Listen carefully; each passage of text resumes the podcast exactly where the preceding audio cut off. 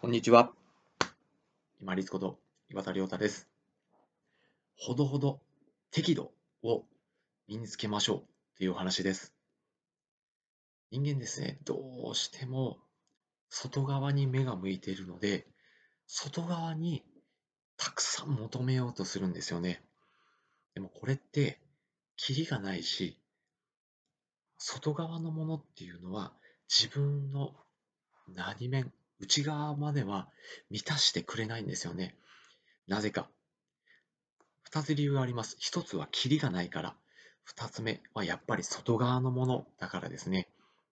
本当はみんな薄々気づいてるんだけど、スマートフォンやタブレットで何かすごい情報が落ちてないかなってずっと探してませんか？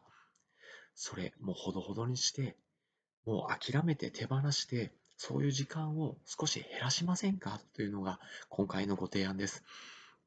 外側には落ちてません。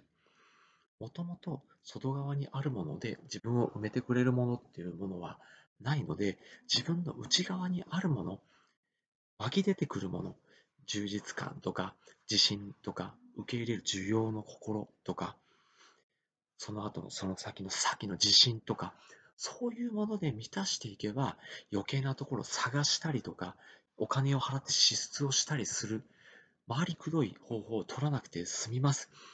内側から湧き出るもので自分を満たし続けましょうね。そうすれば、外側に求める乾くような渇望って言いますよね。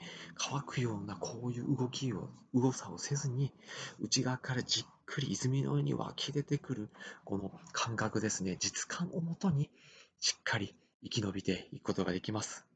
本日もご清聴いただきましてありがとうございました。皆様にとって一日良い日となりますように。失礼します。